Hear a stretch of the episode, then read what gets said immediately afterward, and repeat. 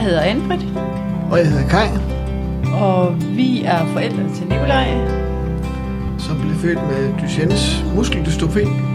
og du lytter lige nu til podcasten Tæt på.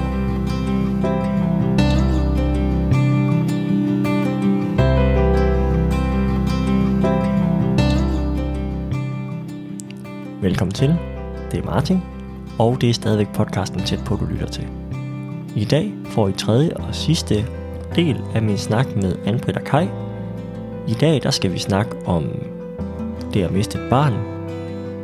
Anbrit og Kai, de øh, åbner sig op og, øh, og fortæller om, hvordan det var at miste Nikolaj, og hvordan det skete, og hvordan Ja, vi, vi får egentlig hele historien fra, øh, fra om morgenen på dagen, hvor det sker, til øh, tiden efter.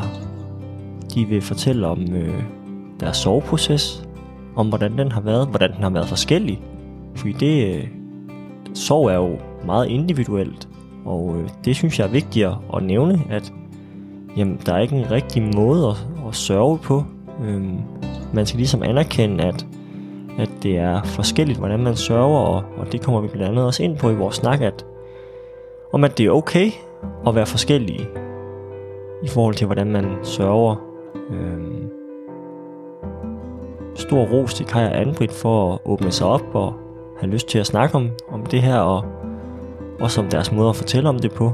Øh, det har jeg rigtig meget respekt for, fordi det er bestemt ikke nemt, øh, tror jeg, at, at opleve, genopleve øh, situationen. Jeg tror egentlig bare, jeg vil sige, øh,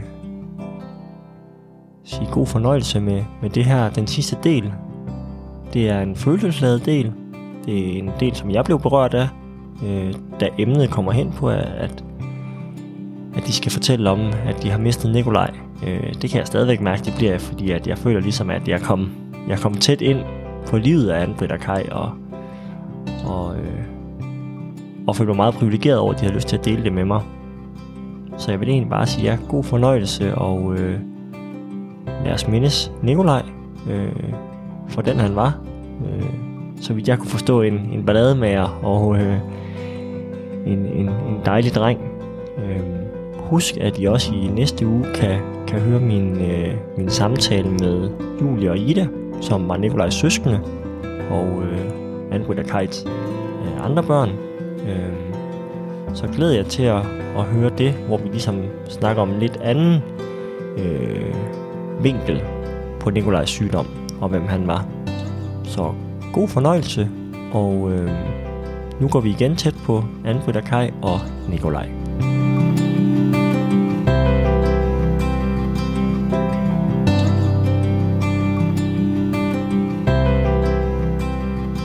Og så går der en tre ugers tid, små tre uger. Ja, der går jo faktisk kun de der to uger, mm. så er det jo meget tydeligt, at effekten aftager. Ligesom I vidste med kurerne. Ja, Øhm, det er jo meget, meget tydeligt, at han er... At det går voldsomt hurtigt tilbage igen til at være, at han er rigtig træt. Og igen ikke vil have hans ven med hjem fra skole. Mm. Og, og jeg bliver mere og mere bekymret igen øh, for det her. Og går egentlig og afventer, at vi skal have sendt en ny kontroltid på brev. Og, og tænker, hvornår kan vi komme ud til kontrol og få bestilt en ny kur? Ja, jeg tror, det var det eneste, jeg havde i hovedet. Det var det eneste, vi havde i hovedet. Ja, ja. Det, vi skal lige have brevet med den nye tid, så vi har den at se frem til, Ja. så kan vi komme ud og høre, om man kan få en ny kur. Mm. Ja, Ja. det var det, var det eneste, Så der er vi stod fokus. Ja, det var det. Men så bliver det den 21. Mm. januar. Mm. Og øh, kan du ikke lige prøve at beskrive, Anne-Britt, hvor er du henne øh, den dag, og hvad, hvad er dine gøremål for den dag?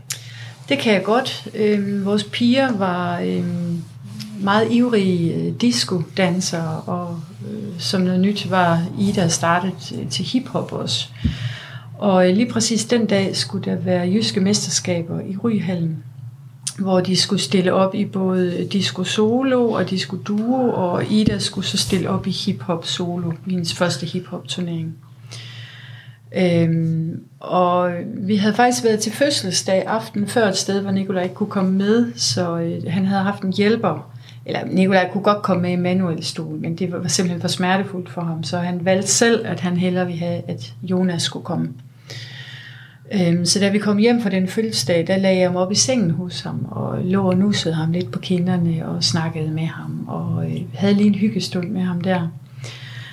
Øhm, og snakkede om, at i morgen aften, når vi kommer hjem, så skal vi rigtig hygge os, så bare have Ole og Gitte skulle komme med deres børn, og så skulle vi have sådan en rigtig hygge aften. Det skulle nok blive godt. Og så øhm, sagde jeg godnat til Nikolaj og øhm, gik i seng, og næste morgen var Kai stod tidligt op for at tage ned morgensvømme, og øh, jeg stod tidligt op for at sætte hår på pigerne og gøre klar til, at vi skulle afsted. Og så kaldte Nikolaj ned fra hans værelse, og jeg gik ned til ham, øhm, og så sagde han, at han gerne ville om på siden og ligge. Og øh, det var et fast ritual om morgenen, at når han kom om på siden og ligge, så gik der kun 5-10 minutter, så ville han gerne op. Og det var jo ikke så godt, fordi Kai var nede og svømme, og Jonas, hans hjælper, skulle først komme klokken 9 eller halv 10 for at tage ham op. Mm. Øhm, så jeg sagde til ham, det er altså bedst, du lige bliver liggende og sover lidt mere, fordi Jonas kommer først klokken 9, eller hvornår det nu var. Øh, og far han er over at svømme, så øh, se om ikke du kan sove lidt mere, og så ses vi i aften. Og så sagde han godnat, og jeg sagde godnat og gik ud. Og så lige fem minutter inden vi skulle afsted, så kaldte han igen. Og så gik jeg ned til ham, og, og så var jeg sådan lidt mere kontant og sagde, Nikolaj, du er altså nødt til at blive liggende. Far han er holdt ude i indkørsel, han er lige kommet hjem nu, og vi skal til afsted. Prøv nu at se, om ikke du kan ligge og hvile, indtil Jonas kommer og tager dig op. Og så øhm, sagde han godnat, og så svarede jeg ham ikke. Jeg gik bare ud af døren og skyndte mig afsted øhm, en lille smule irriteret over, at vi var ved at være sent på den. Og så opdagede jeg ydermere, at jeg havde glemt at sætte min mobiltelefon til at lade, så øhm, der var ikke så meget strøm på, så jeg sådan rigtig kunne ringe hjem i løbet af dagen. Så lige på vej ud af døren, hvor jeg gik ud og Kai gik ind, så aftalte vi, at vi skulle bare lige skrives ved på sms i løbet af dagen. Så vi var afsted til den her diskoturnering, og det var forfærdelig musik, og det var forfærdelig høj musik, og jeg var træt, og jeg var ked af, at jeg ikke havde svaret Nikolaj ordentligt, inden jeg gik, og jeg var bekymret for ham, og øhm, sad hele tiden i løbet af den dag, der jeg egentlig bare tænkte på, hvornår kan vi få en kur igen, og var det også træls, at han er 16 år, og så skal han være så træt. Altså, hvor er det, hvor er det træls for ham, og øve, og det var så, mange af sådan nogle tanker, der gik igennem hovedet på mig. Så du fyldte op øh, var lidt af en dårlig morgen. Og, helt fyldt op af det. Og træls musik. ja, og, og, og de der høje diskorytmer, og samtidig skulle jeg jo være glad og happy, når pigerne var ude og danse der i de indledende runder og finalerne og alle de ting der. Og så i stedet for at kunne køre hjem, da diskodelen var slut, skulle vi jo blive der, fordi Ida skulle stille op i hiphop. Selvfølgelig. ja. Så det var en rigtig, rigtig lang dag. Så du er afsted med pigerne i ja. øh, til Disco øh, ja. konkurrence. Og Kai, du kom hjem fra morgensvømning og mødte øh, Anne-Britt i døren. Ja, det var lige øh, goddag og farvel. Ja. Og hvad, hvad, hvad laver du den dag? Jamen så øh, kommer Jonas jo igen, øh, hjælperen der på, på et tidspunkt. Jeg kan faktisk ikke huske, hvad tidspunkt han kom på. Øh, men det er lidt en, en normal, øh, kan man sige, øh, det tidspunkt, han er der lidt, lidt, ligesom når vi har hjælper, så er de oppe ved, ved mig også, og nede. øh, ved Nicolaj indimellem også. Men jeg kan så huske, at på et tidspunkt, og jeg kan ikke huske, hvor på dagen det var, der tog jeg til mine forældre, eller over til mine forældre lige besøgte dem, og fik en kop kaffe der. Og så på et tidspunkt, der, jeg kan ikke huske, om det var fordi Nicolai og mig, vi havde aftalt, at vi skulle se, eller, eller lige hvad det var, men der var et eller andet, som, hvor jeg sagde, nu, nu, nu kører jeg hjem til, til Nicolai og Martin, fordi så vil jeg sende øh, Jonas hjem, så kan han godt... Øh, det var ikke, det var ikke altid, vi havde en fast bagkant med hjælper. Det var sådan lidt... Vi, vi kunne godt sige, nu, nu må du godt køre hjem nu, så får han... For de timer, han nu var der jo. Mm. Øh, det var ikke så fast, nej. Og så, så kørte jeg hjem der, og, og hyggede med, med drengene. Vi så sikkert øh, et af deres favoritprogrammer på tv, kunne jeg forestille mig, Top Gear, eller noget lignende. Det var fordi, der er favoritterne der jo. Øh, og det var... Ja, det var jo sådan en ren hygge, drengehygge, kan man sige jo. Og så kom vi hen på sidst på eftermiddagen, øh, og Nikolaj havde jo i de perioder der, som, som vi også har nævnt, han, han havde lidt, øh, han havde ikke rigtig appetit øh, i, i perioder der, men når der var et eller andet, han rigtig gerne ville have, så, forsøgte vi også på, om vi lige kunne, kunne opfylde det. Øh, og der ville han rigtig gerne have, have mad fra Burger King, Nikolaj, den aften der. Øh, så det aftalte vi, at, at jeg kørte ud og hentede noget, noget mad fra Burger King til, til os tre. Jo. Og så øh, kom jeg hjem med det, og vi øh, skulle sidde og spise ude i køkkenet, tænker jeg. Øh, og han spiste ikke ret meget, Nikolaj. Det, øh, det, han, var, han var sulten, men, men igen så var det måske tanken om, at han havde lyst til, men han kunne ikke rigtig spise noget. Øh, og en anden lille ting ved, ved det, det er, at det var faktisk, var, øh, det var faktisk håndbold den aften, der, øh, lige omkring det tidspunkt. Og jeg er meget sportsfan. det var Nicolaj ikke. og det er igen det med, med, med den der dag. Sådan, altså, noget af dagen står i tog for mig, og jeg siger, de første par år efter, der havde jeg lidt svært ved at, at, at, at skulle genfortælle det, for der, nogle ting, det står rigtig tydeligt for mig, og det, det gjorde det, jeg fortæller nu så også, kan man sige, fordi der, der var håndbold, og, og Danmark spiller, jeg kan faktisk ikke, nu, nu kan jeg godt huske, at jeg, jeg kunne, kunne finde frem til, hvem de mødte, ikke? Men, men, men, øh, men, men i lang tid efter, der kunne jeg slet ikke huske, hvad det var, på grund af lidt, skete. Men, men der skete det, at Nikolaj perioder fik, øh, han brugte sådan en zip hvis han øh, havde lidt svært ved at, at trække vejret, så hentede vi øh, øh, den, som han så lige kunne, kunne, kunne booste i, og, og er det sådan en, der hjælper med at få vejrtrækningen? Med at få vejrtrækningen på plads igen, kan man ja. sige jo. Og den lå nede på hans værelse jo. Og det var ikke, altså det var der ikke noget odiøst i, for det, det, det var jo i perioder, så var det andet, der hentede den, og så var det mig, der hentede den, og så... Ja, han fik det faktisk både morgen og aften. Ja, ja. og så, så fik han det, og så... Jeg, jeg vil ikke sige, så var alt godt igen, men så, så fik han det bedre, ikke? og så, så var det det. Så der var egentlig ikke noget øh, alarmerende i det, at han sagde nu, men han vil godt lige have... Øh, at jeg hentede den, og der gik jeg så ned på, på værelset, og øh, jeg så kom øh, halvvejs op i gangen, der, øh, uh, øh, der kunne jeg bare se, at han sad uden at reagere i stolen. Altså.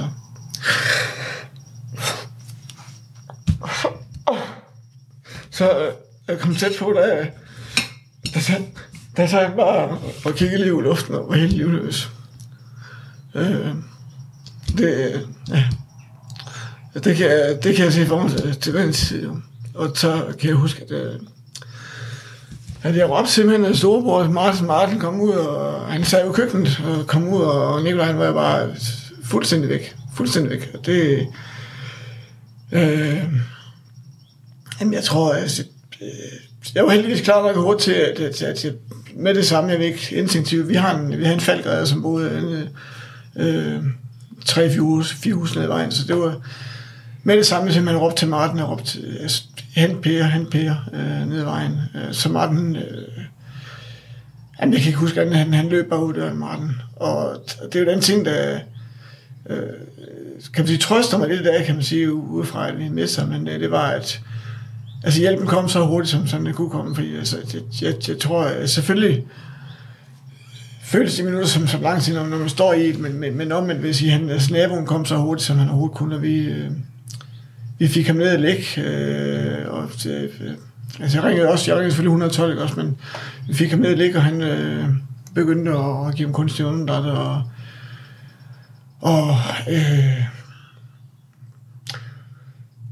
i det han lå der også, der kunne vi jo høre ambulancen. Altså, de, kom så hurtigt, så jeg sige, den dag, der er det at sige, det er ikke... Øh, så man nogle gange hører om, hvad nu hvis, og så videre, de jo kommet hurtigt. Det, det, kunne de simpelthen ikke. Det gik så stærkt, altså, før de kom. Og, og jeg kan huske, det var så akavet, at det, det kan jeg huske, jeg sagde til Anne, det øh, efterfølgende. Vi, øh, jeg ved ikke, om det var dagen efter, det kan jeg ikke huske, men, men da vagtlægen kom også, han gik så meget op i, øh, hvad medicin han fik, og hvor medicinlisten var. Nikolaj lå på gulvet, og, og blev hæftet igennem det fald. Jeg kunne slet ikke, jeg kunne slet ikke komme sammen Jeg, jeg, jeg tror bare, jeg tænkte, hvorfor skal du vide det nu? at han ligger derinde, altså, Hvorfor skal du vide, at han får medicin? Det kan da være ligegyldigt. Altså, det er da ikke... Øh, han skal da bare reddes. Altså, det, altså, øh, så det står også lidt uklart, men jeg kan huske, at jeg synes, det var meget kikset, at, at, at han skulle stå og spørge mig om, om det, mens at, at de sad ham inden for gulvet. Jo. Øh, og så kom han ud i, øh, i ambulancen, øh, og jeg måtte godt køre med i ambulancen. Øh, og Martin, han, der skal nok hjælpe lidt der, fordi vi har nogle gode venner, som egentlig skulle være sammen med øh, om aftenen. Øh, øh, og se Melodi Grand Prix sammen med, det skulle komme om aftenen. Øh, og rent rationelt, så lå det også i hovedet af, men det, det, det skal vi da have. Hvis nogen er han på sygehus, og det, øh, Øh, og kan du huske, om jeg øh, ringede til Ole Gitte der med det samme? Du ringede til Ole og Gitte og fortalte, at, At Nikolaj at havde hjertestop, og Ja. de ikke skulle komme. Og så slap de, hvad de havde i hænderne. De sad og Ja. spiste fødselsdagsmiddag ved Gittes søsters Ja. datter og kørte herover. Ja, det er rigtigt. Og så, vidste, så vidste jeg, at da jeg kørte med ambulancen, der vidste jeg så, at at de var på vej. Og, altså, sådan som jeg husker det, selvfølgelig kan jeg ikke huske det helt klart, men så, sådan som jeg husker det, så Martin, øh, hans unge alder til trods, og, og så, så, så, husker jeg som han egentlig tog det rimelig... Øh, at han var, altså, det er jo klart, at han er også været ude af sig selv, ikke? Men, men han vidste godt, at, at de kom, og de kom også efter, at vi var kørt i ambulancen. Sådan som jeg husker det, at vi var kørt jo. Og så skrev jeg til Anmert, øh, med det samme. Jeg skrev, jeg skrev, at hun skulle ringe med det samme. I ordet, men jeg skrev det, kan jeg ikke huske, men jeg skrev, at hun skulle ringe med det samme. Mm. Og der sidder hun så i rygehallen og, og, og, og ser den besked der. Og, og jeg ved ikke, om hun ser lige det, jeg sender det, men du ringer, hvis man tager i ambulancen.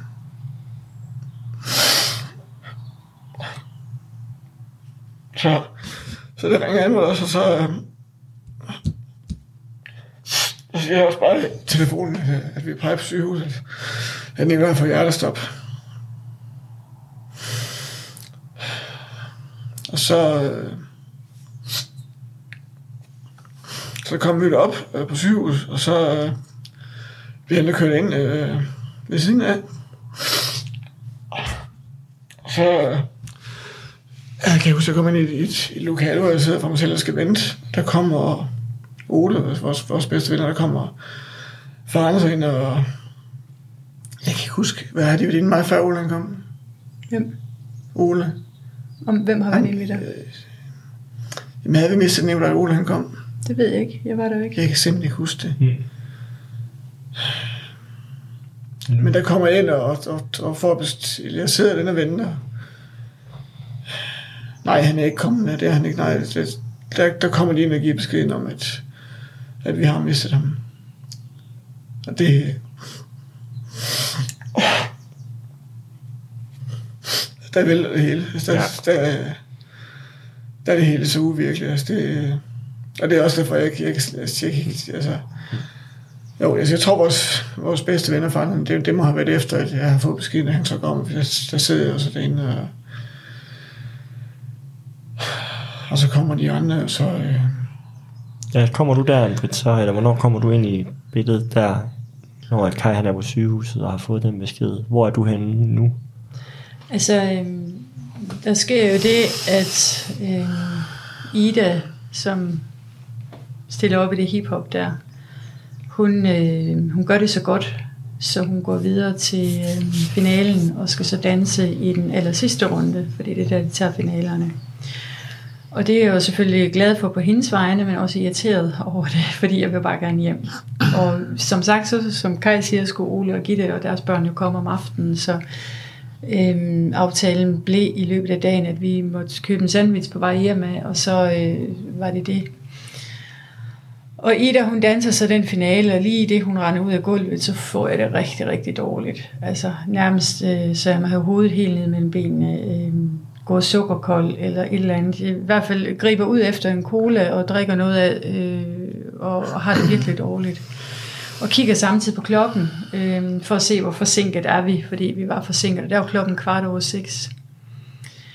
Øh, og så begynder jeg at pakke tingene sammen, så vi er klar til at kan gå, så snart øh, medaljeoverrækkelserne har været der. Øhm, og jeg er rimelig rundt på gulvet på det tidspunkt der, og pigernes danselærer kigger også sådan lidt og siger, er, er du skidt? Så siger nej, jeg er nok bare gået sukkerkold eller et eller andet. Øhm, men Ida, hun vinder så sølvmedalje til det her øh, hiphop, så hun er jo helt over at køre hendes første hiphop turnering nogensinde, og så vinder hun sølv til jyske mesterskaber, så det, det, hun er jo strålende, jublende lykkelig. Og øhm, det sender jeg en sms til Kai med, øhm, tog et billede af, af hende med sølvmedaljen og skrev, anden plads kører nu, altså bare sådan hurtigt. Og øhm, den svarede han ikke på. Og vi flyver ud i bilen, og så kan jeg så også se, at ovenikøbet også nødt til at skal tanke den. Så drejer ind omkring en tankstation og fylder på, og så vil vi så gå ind og købe øh, en sandwich. Og vi finder ikke noget derinde, som er tiltalende, så vi ender egentlig faktisk bare med at købe en flaske vand, og så sætte os ud i bilen igen. Og så siger jeg til pigerne, jeg tror ikke far har set sms'en, skal vi lige ringe til ham og se, at vi er på vej, og tage telefonen op i lommen. Det var sådan en klaptelefon, jeg havde, hvor man sådan kunne se det første, der kom frem. Mm. Og lige det, jeg tager den op i lommen, så kommer den her sms, hvor der står, ring med det samme. Og jeg rækker telefonen til Ida, som sidder ved siden af mig, øh, og siger, kan du ikke lige ringe op, fordi der var bluetooth i bilen, så vi kunne høre, hvad der blev sagt. Øh, så hun ringer jo på opkald, og så går, øh, går lyden jo ud i bilen, og hvor vi jo så kan høre Kai, han fortæller, at han sidder i ambulancen med Nikolaj, og at han øh, har fået hjertestop. Og det eneste, jeg tænker på i det øjeblik, det er at spørge om, hvor er I på vej hen? Fordi hvis de er på vej til Skyby, så er det fordi, der er håb. Hvis de er på vej til skadestuen, så er det fordi, at det virkelig er hjertestop. Og så siger Kai, at vi er på vej til skadestuen. Og så var jeg bare, puh, åh oh nej. Og øh, Kai han siger, vi er oppe på sygehuset nu. De arbejder på ham, der har været puls indimellem, de arbejder på ham, øh, og så kaster han nærmest rørt på. Øhm, og jeg, du når lige at sige, kør forsigtigt.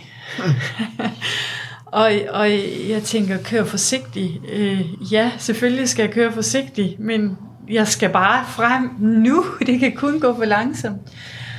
Og så sanser jeg alligevel at ringe til Helle, fordi hun har været en del af vores familie og vores liv lige siden Nikolaj startede i skole. Og hvis det var nu, at Nikolaj han gik bort, så skulle hun have en chance for at komme og tage afsked med ham. Så jeg ringer til Helle og fortæller, hvad jeg har hørt fra Kai. Og siger, jeg ved ikke, hvad det ender med, men jeg synes, du skal komme, hvis du kan. Og hun havde også øh, børn i aflæsning, og det var, øh, hun havde børnene i aflæsning den weekend, så hun skulle lige finde ud af at få dem placeret et andet sted. Øhm, og så ville hun komme. Og så sad vi ellers bare i bilen, pigerne og jeg, og græd. Alle tre. Vi, vi, vi talte slet ikke sammen, men der var bare, øh, vi græd bare. Hvor gamle er det pigerne der? 13. Ja. ja. Og det var, øh,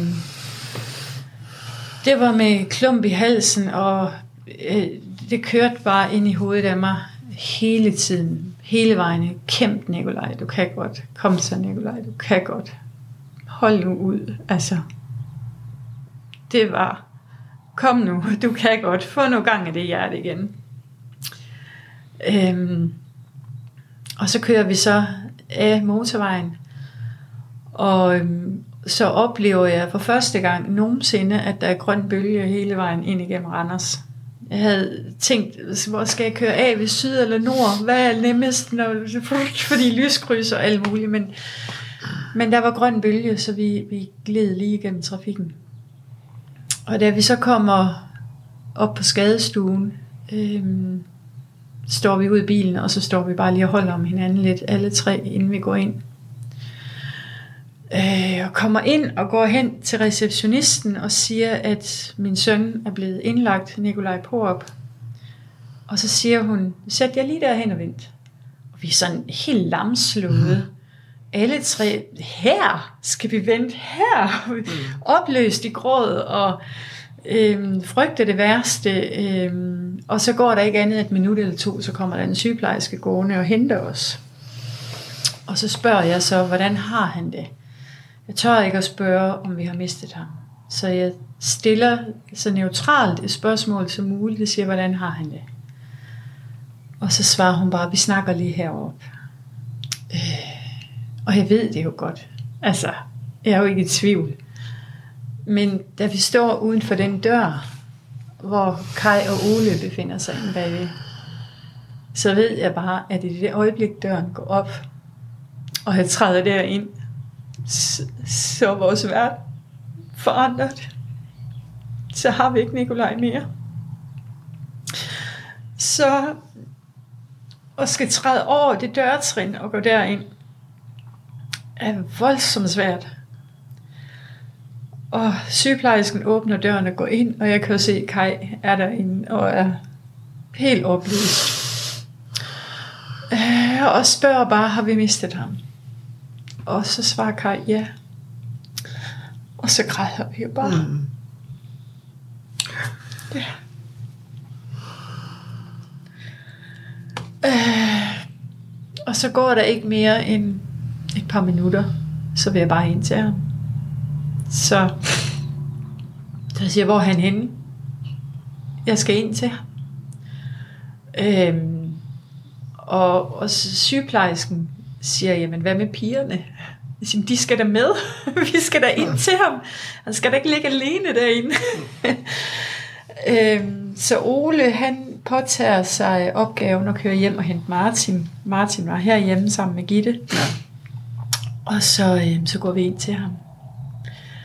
Og øhm, det var helt vildt surrealistisk, fordi på vej ind til Kai, før vi havde fået vidshed for, at han var gået bort, der går vi forbi øh, nogle patienter, der sidder og venter på svar på røntgen, lige ved siden af den dør, vi skal ind af. Og jeg kan lige så tydeligt se for mig en mand, der sad med hans pegefinger stridende op i luften, som var kommet til skade, og han sad og ventede på svar.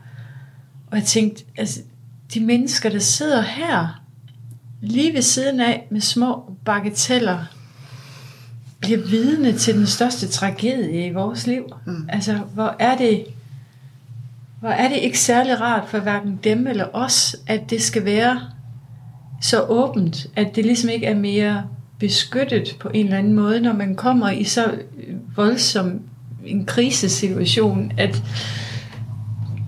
jeg synes, det var synd for dem, og jeg synes, det var synd for os, at de skulle være ufrivillige vidner til det. Og i det, vi træder ud, og de stadigvæk sidder der, går Ida i panik. Hun ved ikke, om hun tør at se hendes døde bror. Så lige pludselig må jeg jo holde om hende og forsøge at, at sige, jamen, du vil fortryde det resten af dit liv, hvis ikke du går med ind. altså, mm. øh, og så går den her dør op ind til Nikolaj. Mm. Øh, han lå inde på gipsestuen. En meget hvid stue. og et meget hvidt ansigt mm. i en hvid seng. Øh, så det er rigtig svært at gå derind. Men da først vi kommer hen til ham, så er han jo som om, han stadigvæk bare sover. Altså, han er jo stadigvæk varm, rører ved, og han var helt nyklippet. Han var blevet klippet dagen før, så vi stod og ærede ham over hans små stube. Han var mm. karseklippet. Han elskede, når han lige var blevet klippet, så vi alle pigerne røre ved ham i håret. Det synes han var ganske cool. Han var ret pigeglad, så det passede ham formidabelt. ja. Så vi stod, jo, vi stod jo bare og var hos ham. Snakkede med ham. Og det var sådan, altså det var nærmest som om han var der.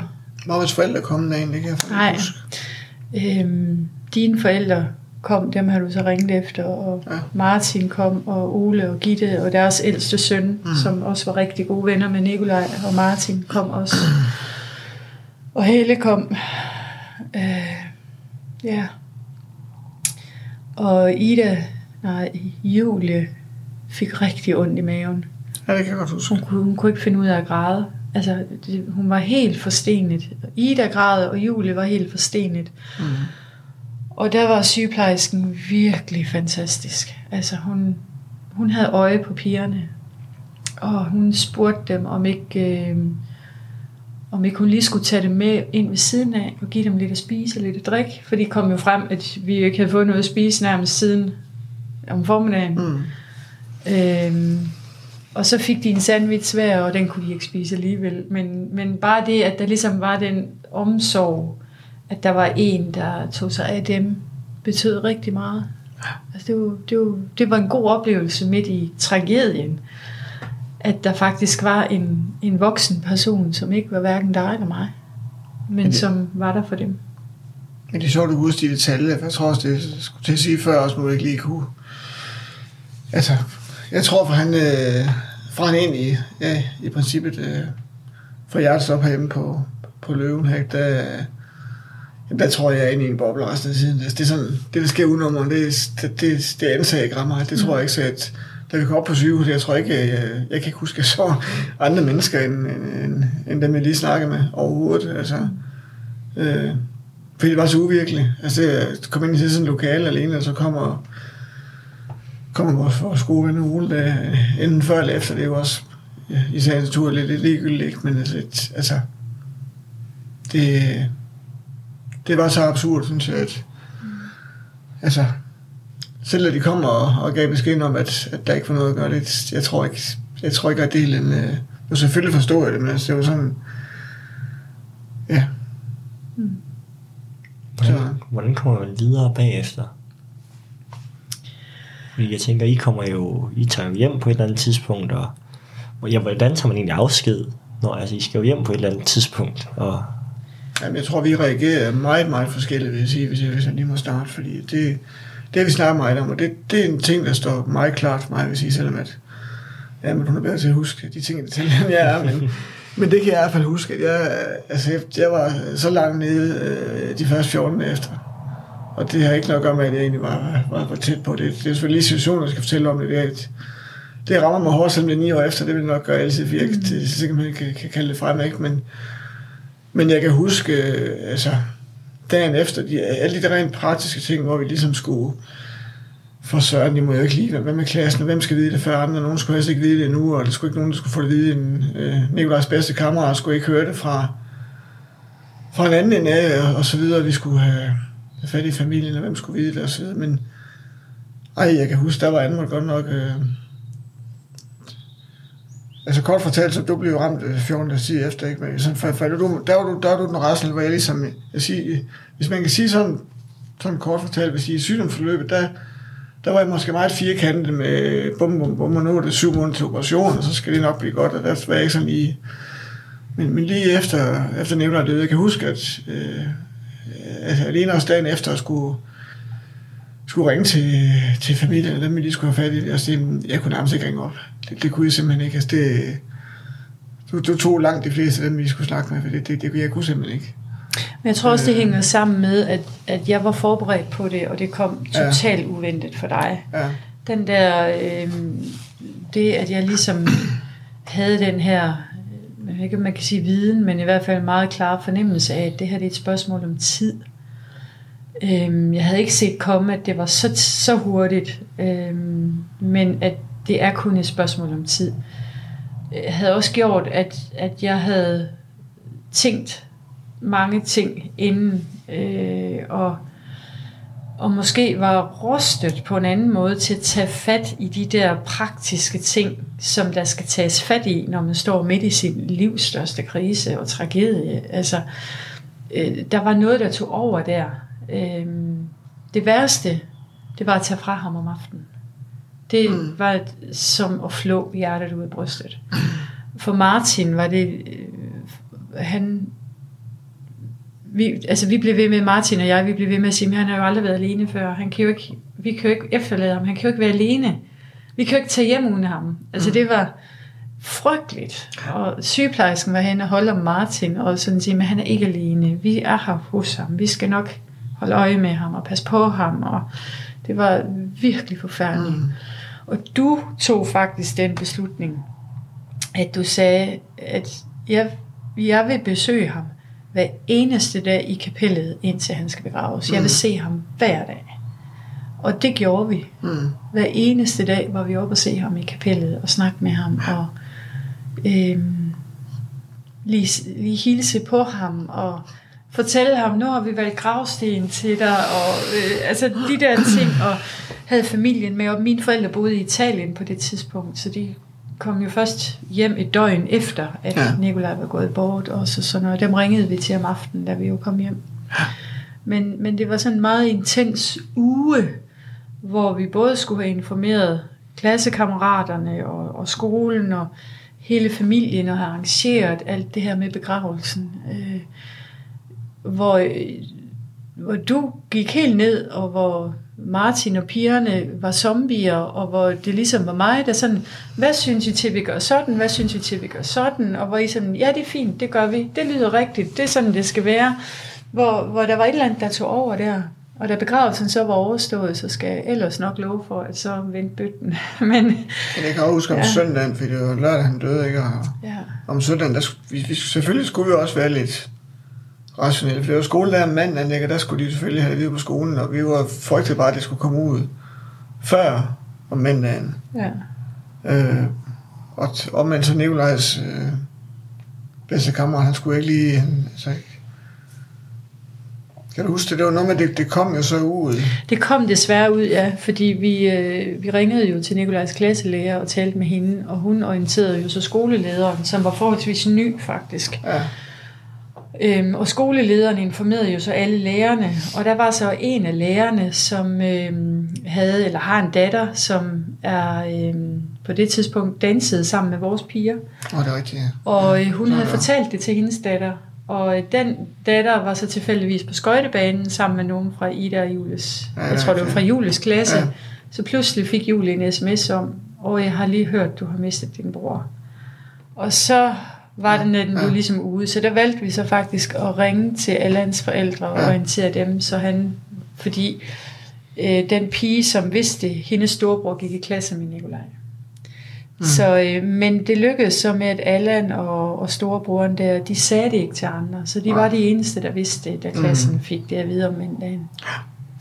Så det lykkedes også at få det inddæmmet, kan man sige. Men for os var det vigtigt, at de hørte det samlet. Så det ikke var sådan noget med, at nogen vidste noget, og nogen vidste ikke noget. Og, Mm. ja. Hvordan ruster man sig til at skal fortælle om, at sin søn er død? Kan man, er det, river man plasteret af og fortæller det, eller hvordan øh, forbereder man sig på at skal overbringe den besked? Altså, hvis du tænker på sådan lige dagen efter, hvor vi ligesom... Ja, hvor I begynder at informere Ja. øh, om, om det. Jamen, der havde vi jo ikke et... Ved gæt på, at vi, vi skrev ned, hvem vi lige skulle have fat i, for ikke at, at glemme noget. Men men jeg var jo jeg var overhovedet ikke rustet til det. Det er jo det, som, som jeg siger, det er et, troede jeg var, men, men og jeg ringede, det, det kan jeg dog nok huske, men jeg snakker sikkert også med, med nogen i familien, men jeg kan bare huske, at, at jeg havde svært ved at føre en samtale, fordi alene jeg skulle sige det, altså det var jo puha, altså det, det, det, det, kunne jeg nærmest ikke, og der var jeg dybt imponeret over, Anne, hvordan hun kunne, øh, hun, altså, vi var, altså vi var lige ked af det, ikke noget, men det gør man, hun var mere, du var bedre til at, at, at, kunne føre samtale med familien, men det var heller ikke, det var ikke nogen lange samtaler, sådan som jeg husker, for det, det var det ikke, for vi havde en del, vi skulle have fat på, ikke for ligesom at fortælle folk det, ikke, og så, ja, så skulle vi have besøg af, skolelederen, ikke, og have besøg af præsten, og så det var jo, Hvordan rustede du dig til det, Anne-Britt, at fortælle det? Gjorde du, gjorde, gjorde du Det det? gjorde jeg ikke, jeg Nej. gjorde det bare. Mm. Altså, vi, vi er ret hurtigt praktiske i at sige, at vi skal ringe til så få som muligt, med så stor spredning som muligt. Så øh, vi udvalgte nogen fra familien, fra din familie, vi sagde, hvis du ringer til hende, så få hende til at ja, ja, orientere, og jeg ringer dertil, så får vi dem til at orientere. Så vi ikke skulle ringe til alt for mange mennesker, mm. man ligesom kunne skære ned, fordi det var der simpelthen ikke overskud til. Mm. Men på en eller anden måde, så, så gav det også noget, det med at blive praktisk, gav jo lidt en, en, en øh, pause fra at mærke den, det der rå, blødende sår. Fordi det praktiske, det er jo ligesom, øh, det var ligesom noget, jeg kunne holde ved. Det var noget, jeg kunne forholde mig til. Her er noget, jeg kan gøre. Giv mig noget, jeg kan gøre, så gør jeg det. Men at være med den her smerte, det kan jeg simpelthen ikke. Altså, så, så for mig var det lige så meget en måde at, at komme lidt væk fra smerten på, ved at kunne gøre noget. Ja, så længe jeg bare havde noget, jeg kunne forholde mig til, noget, der skulle gøres fint, så gør vi det. Ja. Lige for at vende tilbage til øh, jeres beslutning omkring at se ham i kapellet. Mm. Vil du sige, øh, nu gik Kai lige på så lidt, vil, du sige, at det var en god beslutning? Ja, ganske afgjort. Det var en, Og hvordan kan det være, du i, hvordan kunne det være, I træffede den beslutning?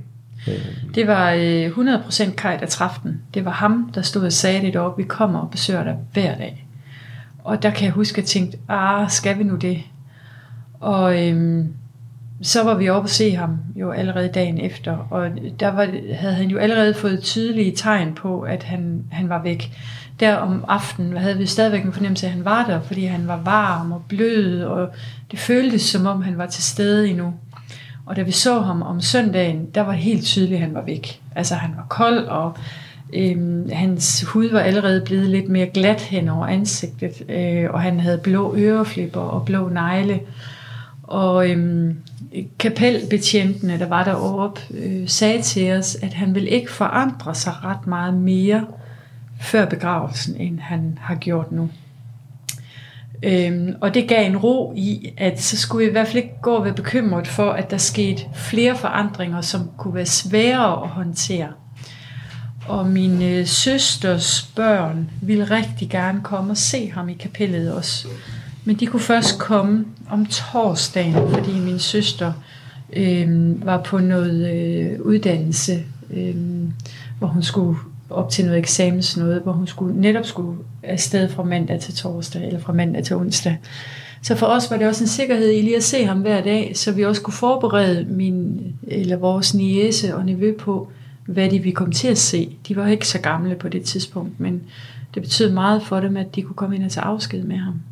Kai, det jeg lige spurgte Anne om, ja. øh, det var beslutningen om at se ham i kapellet mm. øh, hver dag, indtil han skulle begraves. Øhm, ja.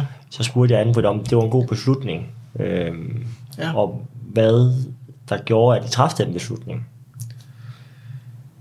Altså, det er jo to spørgsmål. Jeg tror, jeg tror impulsivt, så... Øh, øh, eller det var en impulsiv øh, idé, at jeg gerne ville se ham hver dag, indtil han skulle begraves. Og jeg vil sige, efterfølgende, så øh, har jeg været rigtig glad for, at vi gjorde det. Det, det, det kan jeg mærke. Det har betydet meget for mig. Vi har, jeg ved ikke, om det, øh, om det har noget at gøre med ligesom at holde fast i ham så længe, som man kunne, og, og, og, og, og, og besøge ham der. Og, og som Anne siger, så snakkede vi med ham, ved du, vi, ligesom om, at hvis du godt, at, at, at, at, at, at han ikke lige var der med, men at, at det var hans krop, der lå der, ikke? Men, men, og jeg synes også, øh, som, øh, som familie, vil jeg sige, det, det synes jeg faktisk, det var, det at vi var op sammen. Øh, jeg synes altid, vi har altid været kendetegnet ved, at vi har været en stærk familie, også fordi vi ligesom har haft to, øh, to børn med forskellige diagnoser og tvillinger oveni, ikke? og vi har haft et, et tæt familiesammenhold, og det har vi stadigvæk, og øh, altså lige den der samhørighed, vi havde i den periode, det, det tror jeg også, det gør også vores bånd endnu stærkere også. Det, så det var en god beslutning? Det har jeg aldrig været i tvivl om, at det har været den rigtige beslutning for os i hvert fald. Det, det, det har jeg ikke, så nej. Altså, Ida valgte faktisk den ene der ikke at blive midt over. Ja. Og det var vi alle sammen, altså fuldstændig, det er i orden. Altså, der er ikke nogen, der skal presses til noget som helst. Nej, og hun nej. havde brug for lige at få en pause Men... den dag, og så var hun med de næste dage også.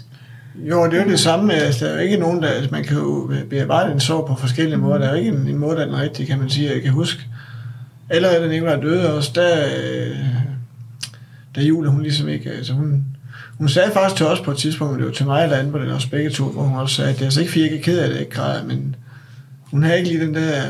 Altså, hun var lige så ked af det, som vi andre var, men hun, hun, hun viste det bare ikke på, på den måde der, men, men, men det var vi jo alle sammen, og men øh,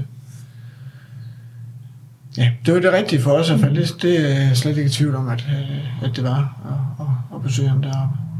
Hvordan øh, finder man overskud og styrke til ligesom at også skal planlægge en begravelse midt i det hele? Øh, fordi jeg tænker, at den periode efter man mister øh, et barn er jo fyldt med sorg øh, og, og, øh, og afsavn. Hvordan finder man, og hvordan planlægger man er sådan noget utopisk som sin egen, øh, sit eget barns begravelse? For os handlede det om, at Nikolaj havde skulle have den smukkeste og bedste afsked, som det overhovedet kunne lade sig gøre at give ham. Øhm, det var ligesom om, at det var det sidste, vi kunne gøre for ham. Det var at sørge for, at han kom herfra, som han selv vi har synes var en god måde. Så det var egentlig, øh, det, det gled egentlig meget let på den måde, fordi øh, Nikolaj havde noget med mobiltelefoner. Altså, det var kun det sidste nye, der duede. og når der kom en ny model på banen, så var den, han havde noget gammel bras. Altså, det, ja, var, det, det kender jeg godt. øhm, vi var ikke helt enige med ham, så vi holdt lidt igen og satte fødderne i gulvet og sagde, du må lige vente, før du investerer i en ny. Men, ja. men, men det havde han sådan meget, meget stærke holdninger omkring, og lige sådan med computer og så sådan noget. Mm. Så da bedemanden kom ud, at vi skulle vælge kiste, så bad vi ham om at pakke kataloget væk og sagde, hvad er den nyeste model? den sidste nye model, du har. Øh, og det var så en, der hed noget med en diamant eller sådan et eller andet. Og, så det blev helt naturligt, at det var den, han skulle i, fordi det var den nyeste model. Ja, det jeg også sige, når, når du spørger med overskud, jeg siger, det var jo selvfølgelig en, en trist uge, men, men jeg kan faktisk huske, jeg husker som, vi havde lidt, lidt sjove episoder også, fordi ja. Vi sagde det med kisten, jamen det, det vi Niklas selv ønskede, det, det skulle være den nyeste model, ikke? Mm. Og så viste det sig så også, at den, øh, den, den bil, han skulle køres i øh, op på kirkegården, så det også var en ny model, som han lige havde fået bedemanden, som han fortalte os. Og så var det en Mercedes. Ja, og vi sagde, det er helt perfekt, Ja. det kunne ikke være bedre. Så, ja. så, så, så det var trist, men, men, men, men, øh, men også med lidt, Ja. lidt overskud alligevel, vil jeg sige. Ja, og så, Øh. og så valgte vi jo også, øh, at vi selv skulle bære ham. Øh, ja. Os fem og Helle. Ja, Så der ikke var andre end os, der ligesom havde været der for ham igennem hele hans liv, skulle også bære ham det sidste stykke. Øhm, og det var både Martin og pigerne med på, Mm. at de godt ville være med til at bære ham. Øh, og det tænker jeg også, at Nikolaj selv vi har ønsket, at det var os. Han elskede, når vi var sammen seks. Mm. Mm. Så det, det, kunne ikke, det kunne ikke være... Det var ligesom om tingene faldt i hak af sig selv. Øhm, og blev en rigtig, rigtig smuk afsked. Og øhm, præsten var også hende, der havde konfirmeret ham. Kendte ham lidt fra både minikonfirmand og konfirmandforberedelser. Øhm, og vi valgte faktisk, at vi gerne ville have, at selve begravelsestalen skulle handle om Nikolajs liv, og ikke om hans død. mm. Så øh, der skulle en masse liv og øh, sjove episoder med i begravelsestalen, fordi det var sådan, Nikolaj var. Det skulle være hans liv, det her det handlede om. Vi ville hellere fejre hans liv til begravelsen, end vi ville sørge over hans død til begravelsen. Det var egentlig det, vi sådan, det udgangspunkt, vi lidt havde. Fordi det med at sørge over ham, det vidste vi, at vi ville få masser af tid til at gøre bagefter. Mm. Øh, men hvis vi ligesom kunne gøre det til en god oplevelse, så var det ligesom det, der var agendaen. Ja. Og det blev det. Det blev en rigtig, rigtig god og smuk oplevelse. Hvis vi kigger frem til i dag, så vil jeg gerne øh, spørge om, om I er... Er I, er, I kommet over, ja, er I kommet over det? Eller har I lært at leve med det? ja, det har vi. Vi har i hvert fald erfaret på... Altså med, med det vi igennem, jeg husker, det som vi har snakket mest om som familie, vil sige, det er jo den, øh, det tidsperspektiv, som er i, når man mister nogen, kan man sige. Og hvis man mister et barn, så kan jeg godt forstå, når, når folk, de, øh, folk, der ikke har prøvet det, at sige, det må være næsten det værste, man kan komme ud for. Det vil jeg også selv mene, at det er, for det er den forkerte rækkefølge. Og, øh, jeg kan huske, at min far var rigtig meget ramt af det også, fordi at, lige, at, det, er jo ikke, altså, det er jo ikke rigtigt, at nogen skal miste deres børn osv., men, men, men, men lige præcis øh, tidsperspektiv, det, det var vi faktisk ude for de sidste, de første, i hvert fald det første års tid, at vi, at vi nogle gange øh, mødte nogle øh, bekendte, øh, øh, jeg husker, det var familie også, men som ligesom sagde, nu, hvad, hvordan går det nu, hvis det var efter halvår, nu, nu er I måske ved at, og, og, og komme på den rigtige side, af det Hvis I det var vi jo ikke øh, overhovedet på det tidspunkt, det er slet ikke, det, det, Jamen det er jo, jeg tror også, hvis man ikke selv er stået, så, så kan man jo ikke, øh, tror mange folk, der er de måske lidt, lidt firkantede og tænker, jamen nu er der jo måske gået et halvt år, nu er der gået et år, nu, nu er I der kommet videre, ikke? Men, men hvor lang tid det gik, det, det, det for mit eget vedkommende, der, altså jeg, jeg er kommet det hele år nu, vil jeg sige, det, det er, det, det som, som virkelig fremkalder mig, det er, når jeg skal fortælle om den dag, hvor han dør. Det, det kan jeg jo, altså, det, det, det vil jeg aldrig glemme. Altså, Det er, jo, det er jo så tæt på, og, og selvfølgelig er det, vi så lige midt i det, ikke? Så, Helt sikkert.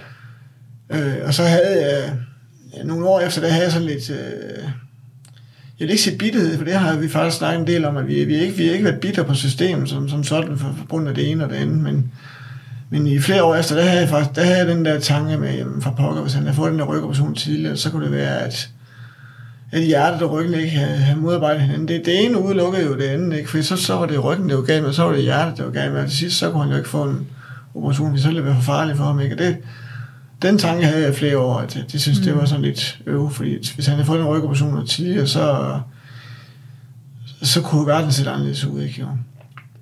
Men, men den tanke har jeg sådan, jeg, jeg kan godt så snakke om det nu, men, men den tanke har jeg egentlig også sluppet, fordi det er jo, selvfølgelig kan man sige, at tiden lærer alle så, ikke? men vi, altså, vi vil jo ikke... Øh, altså det er Alma, der vil lige holde gravstanden op, og jeg er altså, øh, altid op øh, to gange om ugen. Øh, og der står jeg jo også ligesom og ikke blive vemodig på den måde, men ligesom tænker, det er jo ikke, altså, det er jo gravsted, det er jo monument for, hvor han egentlig er begravet, men det er jo ikke der, han er. Altså, jeg er jo sikker på, at, at det, jeg tror på, det er, at han er sammen med, med, med, med dem i familien, vi har mistet. Dem er han jo sammen med lige nu, ikke? På, på anden vis. Så, så jeg vil sige, for mit vedkommende, jeg er, jeg er kommet over det, men når man stak ind til forskellige episoder, så, så sidder vi der også for, for tårer, tårer i øjnene, altså, det gør vi det. Altså, selvfølgelig gør vi det. Jamen, der er en Øhm, altså, jeg ramlede jo ind i den der bitterhed.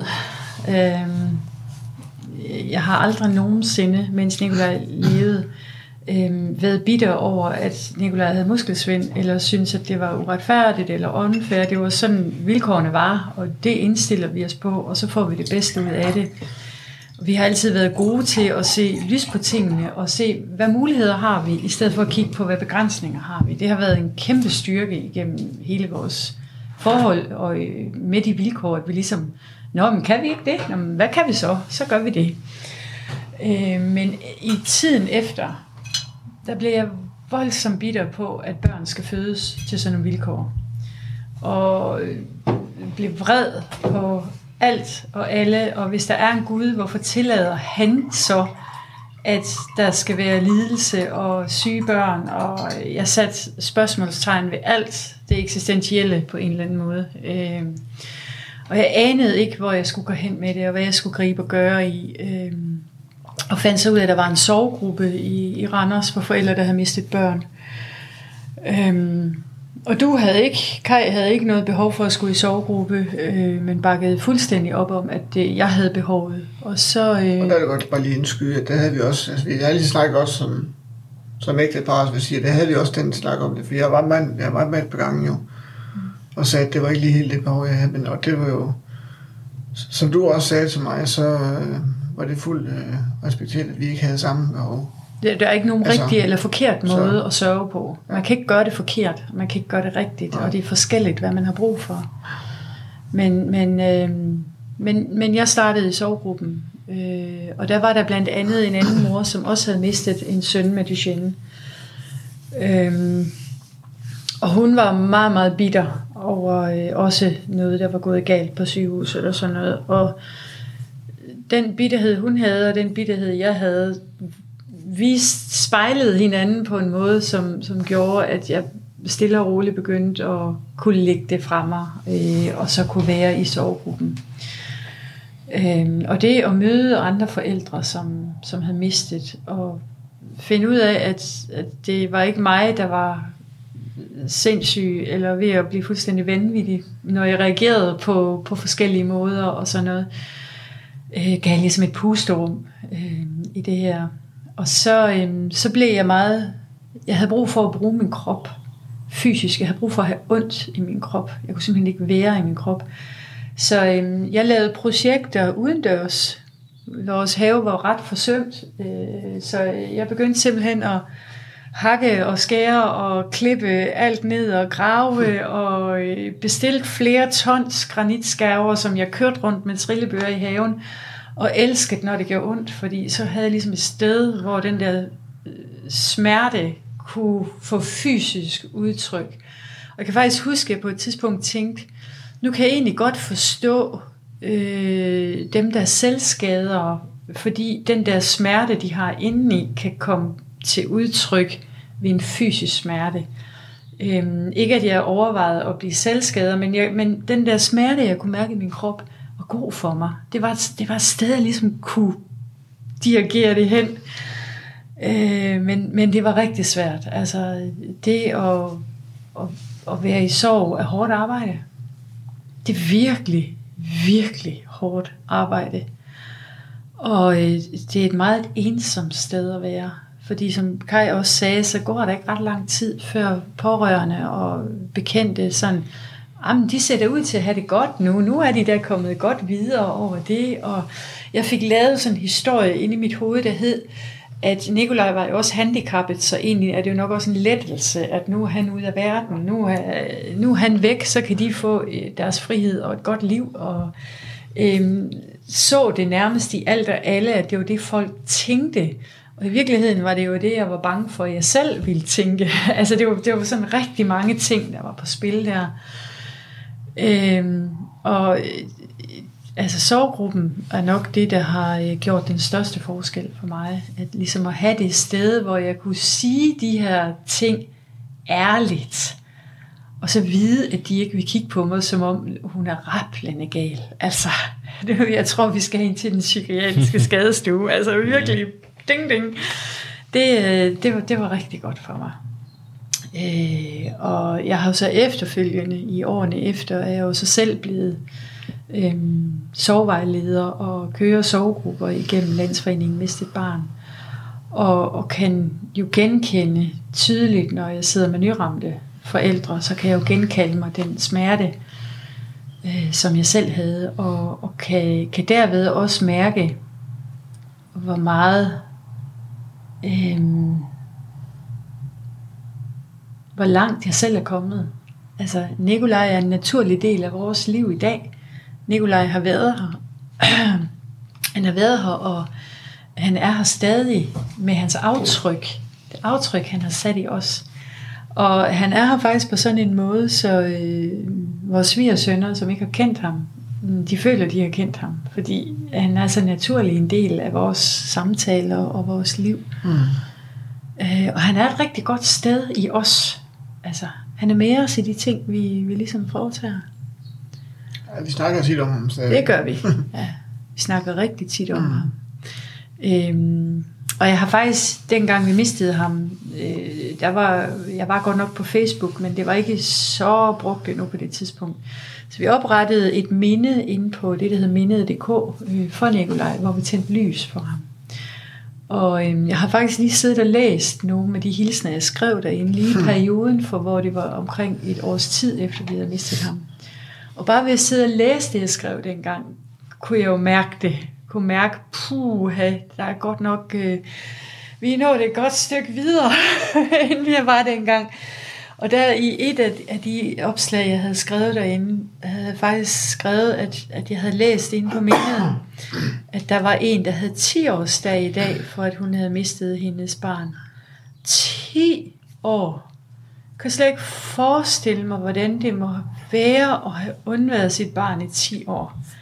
Altså, lige om lidt har vi undværet dig i et år, og det har været så ubeskriveligt langt og så ubeskriveligt kort, men 10 år, det kan jo ikke lade sig gøre at leve uden sit barn i 10 år. Det kan man da ikke. Altså, det var, det var sådan, havde jeg det ved at se, og, og nu er det ni år siden, vi mistede Nikolaj, og, mm. og vi er et helt andet sted nu, ikke? Men, men det, det tager tid, og det er næsten kun tid, øh, der, øh, der gør en forskel.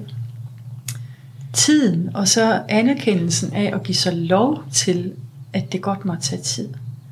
Ikke at lade sig presse af alle dem udefra, der sådan forventer, at ej, nu har du været ked af det i to år, nu må du altså se at komme videre, og nu skal du også passe på, at du ikke begynder at dyrke din sorg, og tid, det er det eneste, der, der er afgørende. Jamen, du har næsten øh, du har næsten læst mine tanker, fordi vi er jo øh, faktisk næsten ved vejs ende. Øh, jeg mangler faktisk øh, kun at stille jer øh, øh, et eller to spørgsmål, og det er, øh, jeg vil gerne have, at I forholder jer til øh, hver for sig.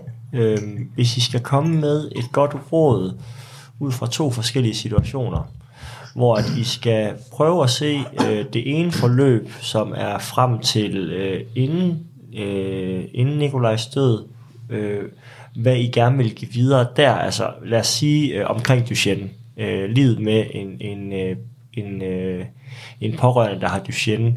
Hvad vil I gerne give videre til andre, som måske øh, lige har fået diagnostiseret Duchenne, eller bare til andre, der sidder og lytter med? Øhm, og den anden situation er hele øh, efter øh, Nikolaj går bort, øh, det, øh, hvad skal man sige, den sorg, I har været igennem, hvis I kan give godt råd til, hvordan man kommer igennem det, og hvad der har hjulpet jer, øh, hver for sig, fordi jeg tror, måske er svarene forskellige, øh, øh, men det, øh, der kunne jeg godt tænke mig at prøve at høre jeres tanker i forhold til de to ting.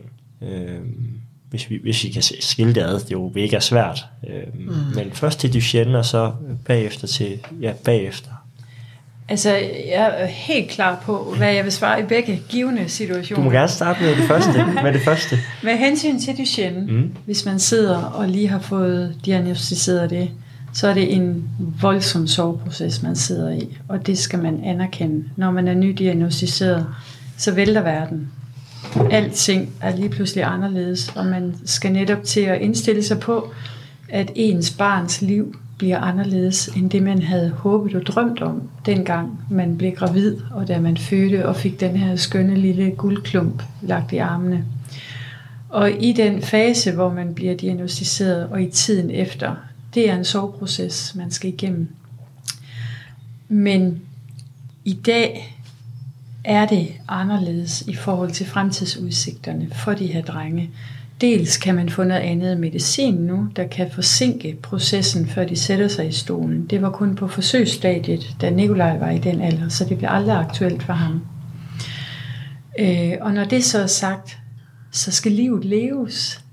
For søren da få øje på alt det, der kan lade sig gøre. Hvis man så vidt muligt kan se bort fra alt det, man nu ikke kan, og alt det, der ikke kan lade sig gøre, acceptere, at det er sådan livet er, så folder der sig også en masse muligheder ud med ting, man rent faktisk kan.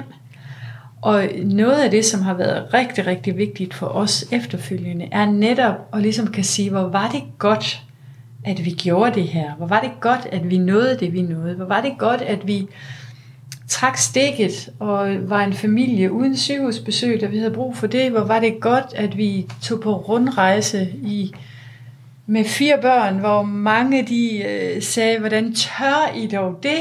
Mm. Til hvordan tør vi lade være? og havde, øh, altså, ting løser sig. Selvom man har udfordringer, man står i, så viser tingene altid løse sig på en eller anden måde. Så jo mere man kan leve livet med de vilkår, man nu engang har, og så nyde det samtidig, jo mere let bliver det at være til stede med de vilkår, man har. Hvad vil du sige, Kai, til det med Duchenne? Jamen, jeg kan ikke være ret meget med enig end den svære alvor, vi har lige der. Og det, altså, det, som jeg vil fokusere på i, i supplement, så det kan man sige, det er så også ligesom, hvad, hvad, hvad der har hjulpet os som familie, vil jeg sige, ikke? Og, og siden vi fik diagnosen også. Og der tror jeg da egentlig, vi, vi begge to har været, været meget bevidste om, at øh, og nu havde, han Nicolaj, han er også søsken, kan man sige, jeg havde søsken på det tidspunkt, ikke? Og det vigtigste for os var ligesom også at fokusere på, at, at, at, at at hverdagen, dagligdagen skulle, skulle, skulle blive den så, så normal en dagligdag som, som overhovedet muligt. Ikke? Og netop det med øh, at se muligheder i stedet for begrænsninger, det vil jeg sige, det er faktisk noget, som vi stadig lægger meget vægt på som familie, og det har været en, en meget stor del af vores, øh, vores tid sammen med, med Nikolaj også, og det er, jamen det er næsten det, det bedste råd, man kan give, og, og ja, som sagt, altså det, altså dagligdagen, den, øh, det er i hvert fald ikke... Øh, det er den bedste tjeneste, man kan gøre den, den øh, Duchenne om det i hvert fald, og, og, og, og fastholde øh, den daglige rytme og, og, og de ting, som man, man plejer at gøre uden de, uden de store forandringer. Hvis I så gik ind i øh, tabet af Nikolaj, og hvordan I kom videre derfra, og hvordan I håndterede det dengang, har I så øh, et godt råd til den, som måske lige har, har mistet, øh, eller ved, at man kommer til at miste på et eller andet tidspunkt. Øh, har I så et godt råd til, til den eller de personer? Jamen, hvis jeg skal starte, så tror jeg, det, det er meget svært at, at give et definitivt råd, for vi, vi er jo forskellige som personer. Nu har vi jo ligesom også vi er udredet, hvordan vi, vi selv har taklet det. Ikke? Men jeg tror, man skal, man skal selvfølgelig mærke efter, hvad det er, man har behov for. Ikke? Og jeg kan huske, øh, øh, at jeg også kunne mærke efter i, i forbindelse med min sorg, hvor, hvor jeg hente, ikke? for det var også relativt kort tid efter, hvor jeg ligesom, uh, hvor jeg begyndte at tage på arbejde igen, og, og det fandt jeg ud af derude uh, på, på min arbejde, det, det var jeg slet ikke klar til. Jeg, jeg skulle bruge mere tid, øh, og jeg kan huske, at jeg kom hjem til Anmer og sagde, det det, altså, alt andet var ligegyldigt, fordi at, altså, Nikolaj var væk, så altså, der kunne falde en bombe i vores baghave, jeg kunne da være ligeglad, fordi at, øh, altså, ikke at jeg ikke havde noget at leve for, men det, det hele var, lidt, var et sort hul, så det, det kan jeg sagtens relatere mig til. Øh, men igen, så, så øh, altså man skal... Det, det, er svært at, men det er svært at sige, fordi øh, som sagt, situationen vil være forskellige fra person til person, ikke? men man skal mærke efter, hvad man har, har, har brug for, og det er ikke, øh, det er ikke det samme, som, som jeg har brug for, som, som en anden har brug for. Øh, men, men en ting, som, som, øh, som jeg vil sige også nu, når vi ligesom sidder her og snakker, det er også, at, øh, at man, en, en stor hjælp, det er, at dem omkring en familie og, og gode venner, at de også tør at spørge ind til, til en øh, efterfølgende. For det har vi snakket meget om. Øh, nu er vi også en åben familie, vi er meget udadvendt, både, både Emma og mig, og det, det, det ved folk jo også godt, men vi oplevede faktisk flere gange også at møde kort tid efter Nicolás død, og også et stykke tid efter, og møde nogen, som ligesom kunne fornemme, de tog ikke rigtig spændt til, hvordan vi havde det. Det var ligesom, så snakkede de om vind og vejr og alt muligt andet, hvor at jeg kunne komme hjem og sige til Adam, og hun kom hjem og sige til mig, at det var da også mærkeligt, at jeg mødte øh, ham eller hende, og de spurgte slet ikke, øh, hvordan det gik. Øh, og det synes jeg i hvert fald er en, en vigtig del af processen bagefter. Det bestemmer man jo ikke selv, det er jeg godt klar over, men, men for dem, som også oplever nogen tæt på, men så også tør spænde til det, ikke? fordi øh, allerede ugen efter, der mødte jeg en af mine øh, barndomskammerater, der var nede at svømme. Øh, jeg tror, det var tre dage efter, jeg tænkte, nej, ej, vi var i et sort hul hele ugen op til begravelsen. Jeg, jeg skal også lige ned og svømme og motion. Og så stod der, jeg havde stået i visen med begravelsen skulle være, og så kom der en og spurgte mig, er det din søn, der, der skal begraves der? Så ja, det er det. Og så blev han helt forskrækket, så, så gik han bare. Og så gik jeg over og sagde til ham, øh, jeg, kom, jeg kom hjem og fortalte det, og så gik jeg over til ham, ved du hvad, det, altså, jeg, jeg vil godt snakke om det, du kan bare spørge, hvis der er. Og så havde han sådan nogle spørgsmål. Men han, det var den der berøringsangst, som vi kender også andre, som, som har mistet øh, øh, øh, en dreng med, med Duchenne, ikke? og det, er lidt det samme, vi har hørt det også, at uh, altså, det er okay at snakke jeg tror, om det. Ja, for jeg tror, at de fleste, uh, uanset om, om vi nu er ude, ude af Levika, så er det faktisk rart, at der er nogen, der spørger sig, hvordan har du det egentlig, og hvordan går det nu? Og, og det er uanset, om det er ugen efter, eller om det er flere måneder efter, fordi også for mit vedkommende, det var så til en sommerfest, vi havde på vejen, og vi har et godt naboskab, og det, hvor vi var over til, til sommerfesten, og det var stadigvæk på et tidspunkt, hvor vi egentlig ikke havde lyst til at skulle til, til fest og, og hyggelige ting. Og så står vi oppe ved grillen, og så er det en, der spørger mig nogle ting og siger, ja, er du, ja, men jeg er begyndt at løbe en del øh, mere, end jeg plejer. Nå, siger han så rent rationelt, nu har du også tid til det, siger han så. og jeg tænkte bare, det var den en mærkelig kommentar, ikke? Øh, hvor øh, at jeg ville have ønsket, at, at han så havde det var ligesom, han blev lidt bremset der, så jeg vidste ikke, hvad han skulle sige, mm. og så spurgte han ikke med ind til det, og det... Ja, så kom det forkert ud. Så kom det forkert ud, han havde jo ikke ment det på den måde, det er jeg godt klar over, men, men, men øh, ja. det er i hvert fald... Øh, at turde snakke og spørge åbent. Ja, det synes jeg er meget, meget vigtigt. Mm. Det synes jeg er. Men det er også svært lige præcis den der med, hvordan har du det? Fordi jeg oplever jo også ja. nogle af, af mine forældre, som bliver meget provokeret af, når nogen siger, hvordan har du det? Så ja. jeg siger, ja, hvordan fanden tror du, jeg har det? Ja, altså, så, så, så det er måske ja. også noget med at, at, at give udtryk for, hvor må det være svært. Ja. ja. Har du lyst til at snakke om det? Jeg er her, hvis det er. Ikke? Ja. Også, øh, jo. Og, øh, og kan gøre det på den måde. Men, og det er jo også nok netop et af de råd, som jeg kan give videre, det er selv tør at være åben omkring det. Fordi desværre så er der en berøringsangst omkring det. Og jo mere man selv kan sige, jeg vil gerne snakke om det, jo lettere er det også for folk rent faktisk at gøre det, fordi mange pårørende har den her indstilling, ej, nu sidder han, hun lige og smiler, så vil jeg ikke gøre vedkommende ked af det. Og de ved ikke, at man ikke kan blive mere ked af det, end man er i forvejen. Tværtimod, så bliver man faktisk varm i hjertet og glad, mm. når ens barn bliver nævnt. Især hvis ens barn bliver nævnt i en eller anden sjov situation eller episode, så det ikke bliver sådan noget med, at barnet bare er glemt. Det er så vigtigt for alle forældre, jeg har været i kontakt med, at ens barn bliver husket, bliver nævnt. Det betyder alt. Altså, som i alt. Øh, så det behøver ikke at være, hvordan har du det? Det kan bare være, ej, hvor kan jeg huske, at Peter han mm. gjorde et eller andet, der berørte mig, eller noget. Så har du reddet den persons, ikke bare dag, men hele uge, ja. som har mistet Peter. Altså, mm. Men i forhold til øh, det, du spørger om, hvilket godt råd, hvis man lige har mistet et barn, så det bedste råd, jeg kan give videre, det er lige præcis det med, at der er ikke nogen rigtig eller forkert måde at sørge på. Og sidder man som par, hvor man sørger på vidt forskellige måder, er det rigtig, rigtig vigtigt, at man kan være øhm, åben og øh, have, have den her indstilling, at min måde er ikke mere rigtig at sørge på, end hans måde er, eller end hendes måde er. Den er bare forskellig, men sorgen er lige stor.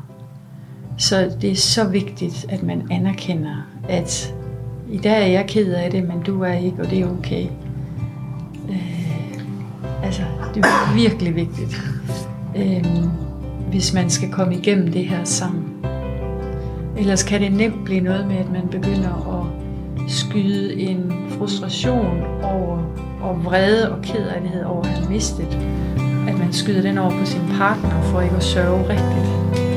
I stedet for at være til stede med det, det reelt handler om, at man har mistet sit barn.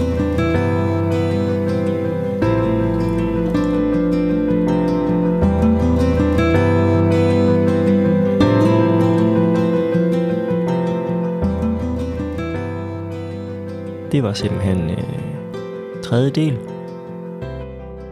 Man er sådan lidt øh, tom for ord. Jeg tror egentlig ikke, jeg vil sige så meget øh, i forhold til det her afsnit her. Jeg vil bare sige, lyt med igen på mandag, hvor at I, øh, jeg kan høre fra Ida og Julie, øh, Anne-Britt og Kajs øh, døtre og Nikolajs øh, søstre, øh, hvor de fortæller om, hvordan de oplevede øh, Nikolajs sygdom, og hvordan de oplevede Nikolaj, og hvordan det var at være søsken til Nikolaj. Øh, de fortæller også om, hvordan det var at se deres forældre øh, i hele det her forløb her. Det er et rigtig spændende afsnit, og, og øh, en spændende vinkel på, øh, på det at være syg. Øh, det er ligesom en anden side af det at være pårørende. Så det kan I godt glæde jer til. Mandag og onsdag i næste uge kommer afsnittene. Vi, øh, vi høres ved. Husk at passe på jer selv og passe på hinanden, og husk at sige til jeres øh, kære, at I elsker dem. Mm? Hej hej.